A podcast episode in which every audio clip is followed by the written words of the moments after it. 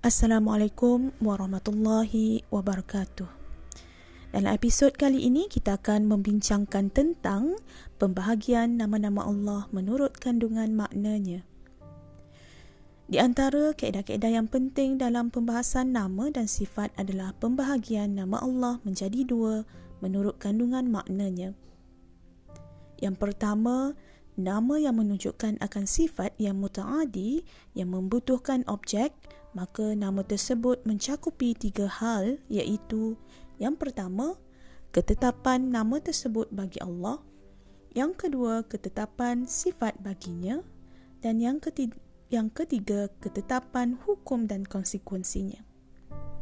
Contohnya, As-Sami' mencakup penetapan nama Allah As-Sami' penetapan sifat iaitu As-Sam'u mendengar dan penetapan hukum serta konsekuensinya iaitu dia mendengar suara yang dirahsiakan dan yang disembunyikan. Auzubillahi minasyaitonirrajim. Bismillahirrahmanirrahim.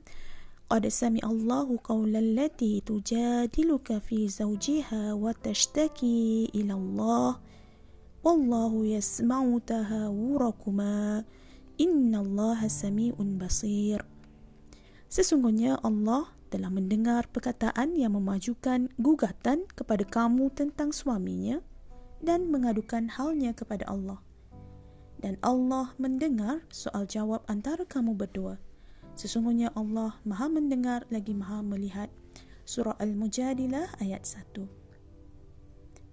Demikian pula dengan nama Allah Ar-Rahim mencakup penetapan nama Ar-Rahim bagi Allah, penetapan sifat rahmat baginya dan penetapan hukum serta konsekuensinya, iaitu dia merahmati sesiapa sahaja yang dia kehendaki.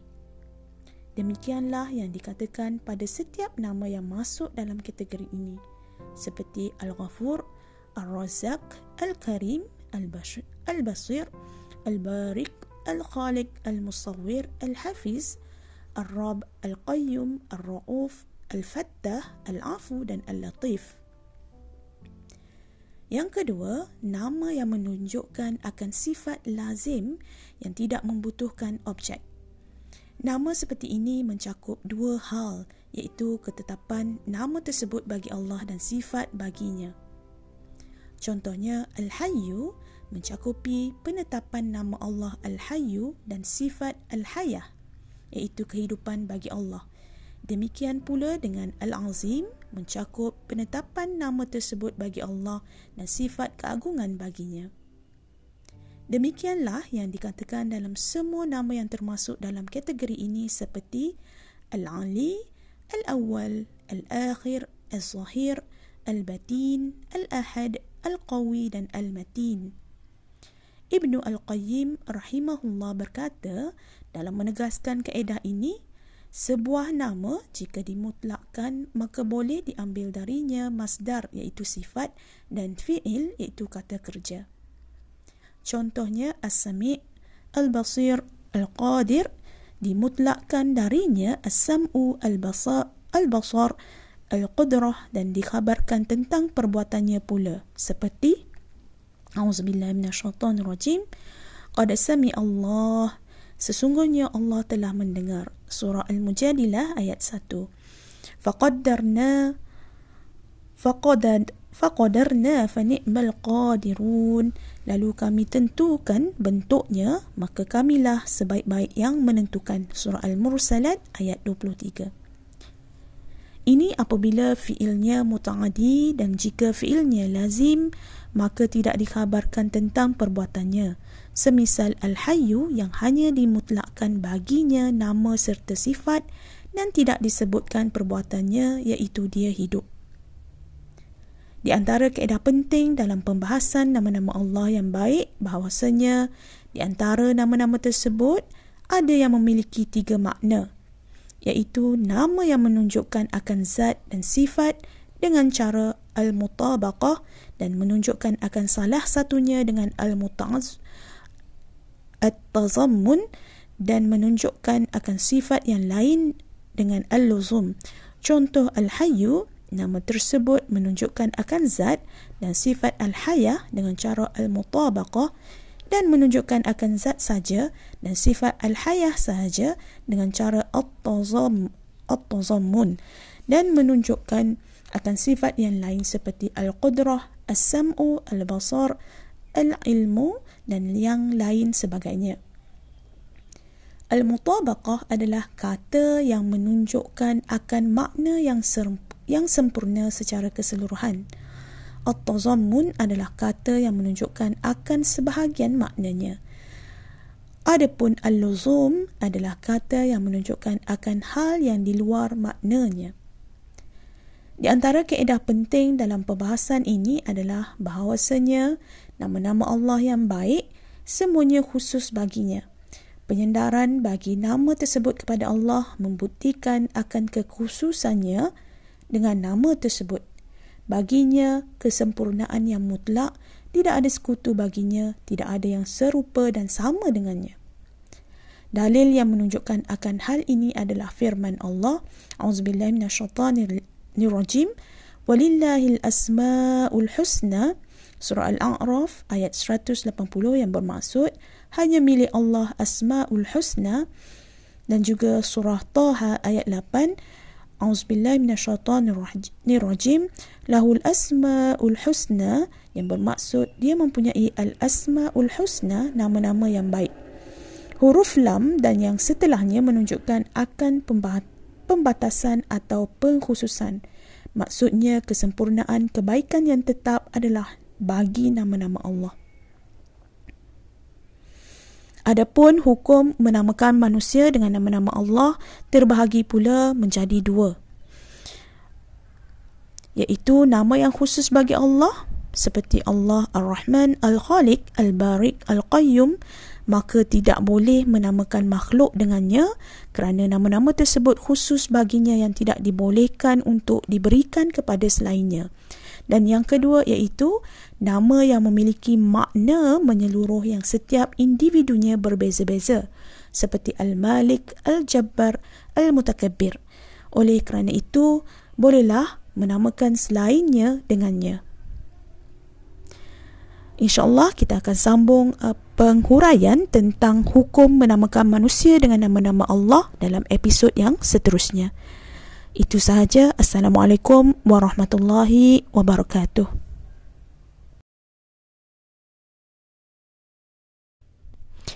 Assalamualaikum warahmatullahi wabarakatuh. Kita akan sambung pembahagian nama-nama Allah menurut kandungan maknanya. Adapun hukum menamakan manusia dengan nama-nama Allah maka terbahagi menjadi dua.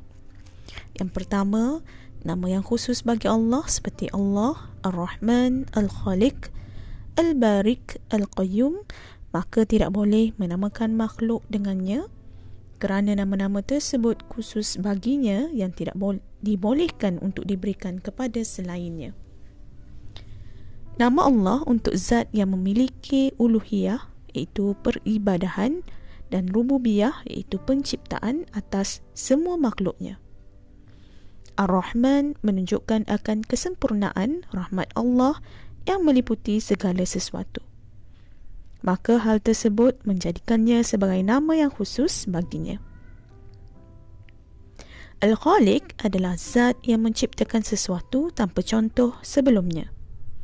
Al-Barik adalah zat yang menciptakan sesuatu yang terbebas dari aib dan hal ini hanya khusus baginya sahaja tidak boleh dinamakan kecuali untuk Allah semata-mata.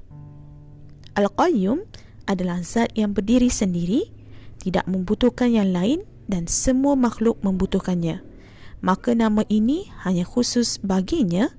Nama-nama seperti ini dilarang untuk diberikan kepada makhluk.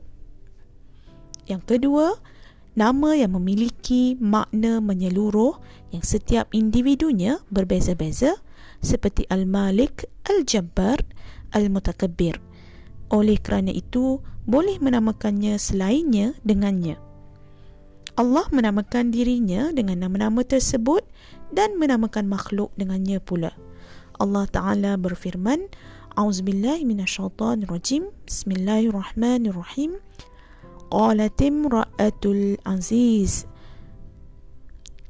Maksudnya, Berkata isteri Al-Aziz surah Yusuf ayat 51.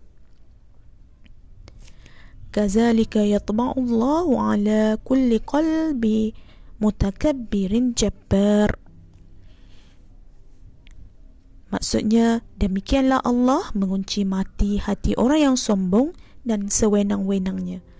Surah Ghafir ayat 35 dan ini tidak mengharuskan adanya penyerupaan kerana penyandarannya menunjukkan akan pengkhususan. Maksudnya, jika nama tersebut disandarkan kepada Allah, maka itu khusus bagi Allah dan sesuai dengan kemuliaan serta kebesarannya. Jika disandarkan kepada makhluk, maka baginya makna yang khusus sesuai dengan kekurangan dan kelemahannya. Ini yang paling benar dalam masalah ini. Imam Ibnu Kasir rahimahullah berkata tentang masalah ini. Kesimpulannya bahawa ada di antara nama-nama Allah yang boleh diberikan kepada selainnya dan ada pula nama-namanya yang tidak boleh diberikan kepada makhluk. Seperti Allah Ar-Rahman Al-Khaliq Ar-Razzaq dan selainnya. Di antara hal yang masih berkaitan dengan hal ini adalah kewajiban untuk menghormati dan beradab terhadap nama-nama Allah.